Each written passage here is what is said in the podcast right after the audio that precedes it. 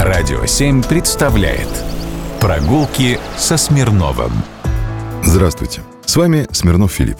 Из недавних новостей мы узнали, что на московских реках и водохранилищах теперь можно ходить. Именно ходить, а не плавать на электротранспорте. Уникальная же вещь.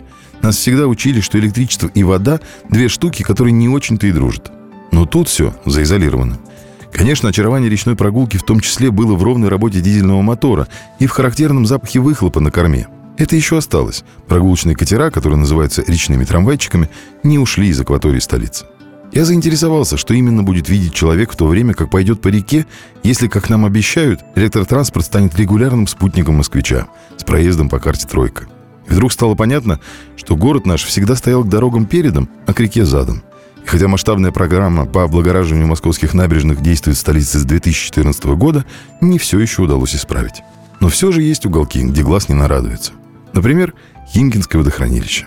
На одном берегу красавец Северный речной вокзал, а на другом – музейно-мемориальный комплекс истории военно-морского флота России, экспонатами которого являются подводная лодка Б-396 «Новосибирский комсомолец», амфибийный десантно-штурмовой катер на воздушной подушке «Скат» и экраноплан «Орленок».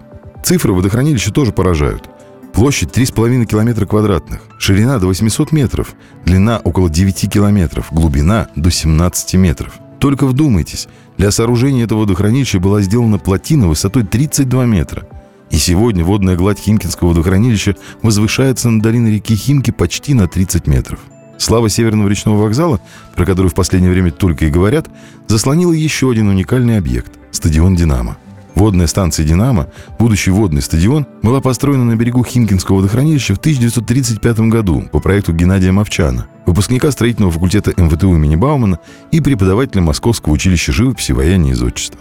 На территории этой станции находилось три бассейна для плавания, прыжков и водного пола, двухъярусные железобетонные трибуны на 3000 человек, эйлинги для академических судов, гавани для парусников и моторных лодок – в парке при водном стадионе располагались площадки для легкой атлетики, гимнастики и спортивных игр. А в 1980-х годах был построен конькобежный стадион с искусственным льдом.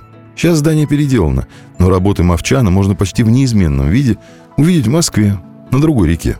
Он строил здание ЦАГИ на улице Радио и здание энергетического института на Красноказарменной улице. Это на Явозе.